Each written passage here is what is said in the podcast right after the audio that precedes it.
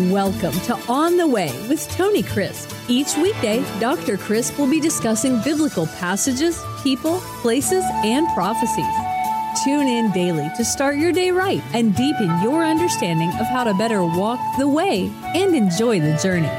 Here's your host, Dr. Tony Crisp.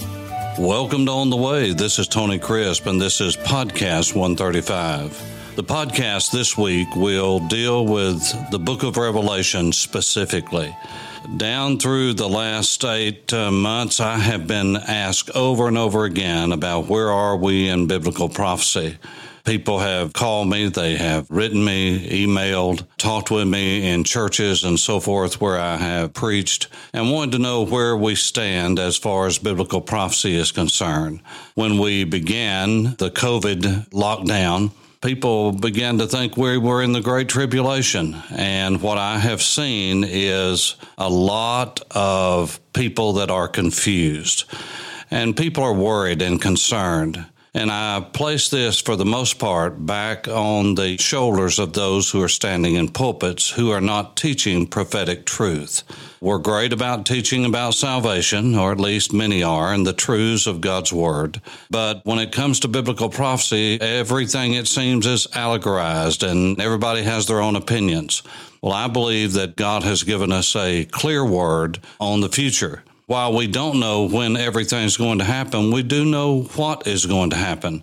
And in many cases, the sequence in which this is going to happen. Now, the reason I'm centering in on the book of Revelation is to emphasize the fact that it is the book specifically in the New Testament that deals with biblical prophecy and was written for the very purpose to give clarity on biblical prophecy. So I want us to center in on that. But before I do that, I want to justify centering in and spending this much time on one book in relationship to prophecy. As you know, there's all kinds of views about the return of Jesus. Before we get into those in the next podcast, I want to talk about the whole concept of books being within context. For instance, if I wanted to study and do a study about the origins of the universe and how we got here, how man came into being, the fall, all of the things that were in the early days. I wouldn't go to Job, although it was one of the earliest books, no doubt about that, but written during the patriarchal period. But that doesn't have a whole lot to do with the origins. I wouldn't go to uh, Ecclesiastes or the Song of Solomon. No, I'd go to the book of Genesis. If I wanted to learn about the Exodus, I would go to the Exodus. I would go to the Way Out, the book that was written to emphasize that.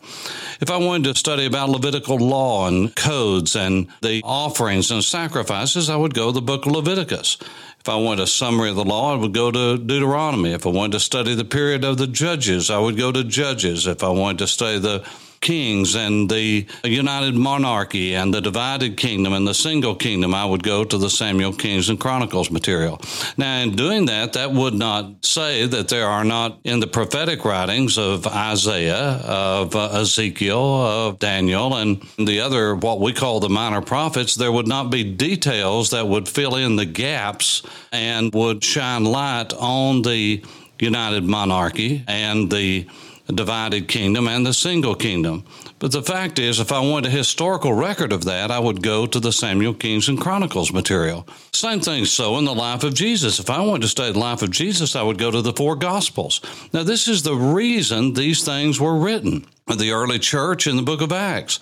If I wanted to study about the early church, I wouldn't go to First Corinthians, although Paul answered a lot of questions that the early church needed to learn about. But that's not the primary book on that. If I wanted to study uh, pastoral theology and ecclesiology, well, then I would go, yes, I could study uh, the book of Ephesians and Colossians, and I could learn something about Christology of the early church in Philippians. But if I really wanted to look at how to do church, I would go to the pastoral epistles. I would go to 1 Timothy, 2 Timothy, Titus. If I wanted to study about what was being passed on to the early Hebrew church, then I would go to the book of Hebrews. What I'm telling you is that even within the Gospels, they had their own emphasis. Matthew emphasized the king and the kingdom, Mark, the obedient servant of God Almighty, Luke, the humanity of Jesus. And John his deity. And so all I'm saying is there are certain books where you go if you want to study because those were the books that were written to answer those questions. Well, it's odd that when we come to the book of Revelation, which is the book on prophecy and the apocalypse and pulling back of the curtain of things to come, we say, oh, no, no, no, all that's fulfilled in the past. Well, it's fulfilled because it doesn't fit into our theological and prophetic grid. And it's amazing that the reformers many times got salvation right. They missed on ecclesiology much of the time, but they actually took it literal as salvation is literal and as uh, ecclesiology is literal and, and all of those other things. But when it came to biblical prophecy, then they did away with that because they had to replace Israel with the church. And that means that all the promises made to Israel had to be spiritualized and allegorized. And that's what you have going on when you to do away with the book of Revelation. And so the book of Revelation was written to show us the things to come. As a matter of fact, the word apocalypse literally means in the Greek text two words, kalupto, to veil, and then robe or to somehow cover. And then apo means uh, away from, and the whole idea is to unveil or to pull the curtain back. And so the book of Revelation is the pulling back of the curtain of biblical prophecy and the future as God sees it. And after all, the way God sees it is the way it's going to happen. It doesn't matter whether it fits into our theological grid or not. It doesn't matter whether it is pleasing to us or not pleasing to us. And so I take the book of Revelation literally when it speaks literally and figuratively when it speaks figuratively. And when the book of Revelation speaks an allegory, it's obvious that it is that because it was written in what we call apocalyptic prophetic literature format where there is signs and symbols, but we don't have to guess about those signs and symbols because it is the capstone of the Bible. And so, therefore, if you look at the book of Genesis, everything that started there ends in the book of Revelation. So, you have to know the whole Bible in order to know what the signs and the symbols mean. And God had that in His great design after after all, he is the God of order, of cosmos, not of chaos.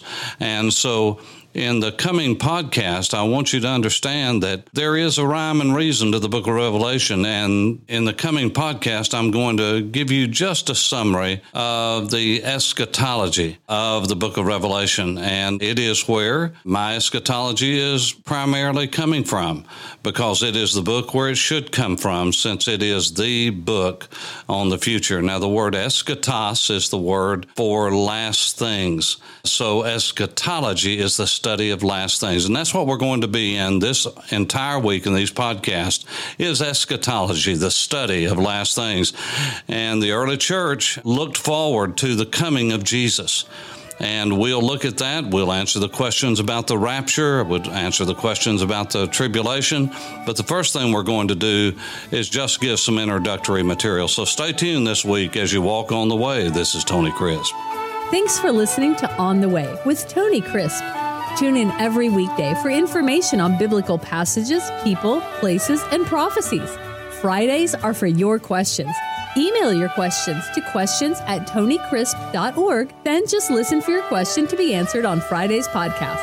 That's questions at tonycrisp.org. Thanks for listening and have a blessed day on the way.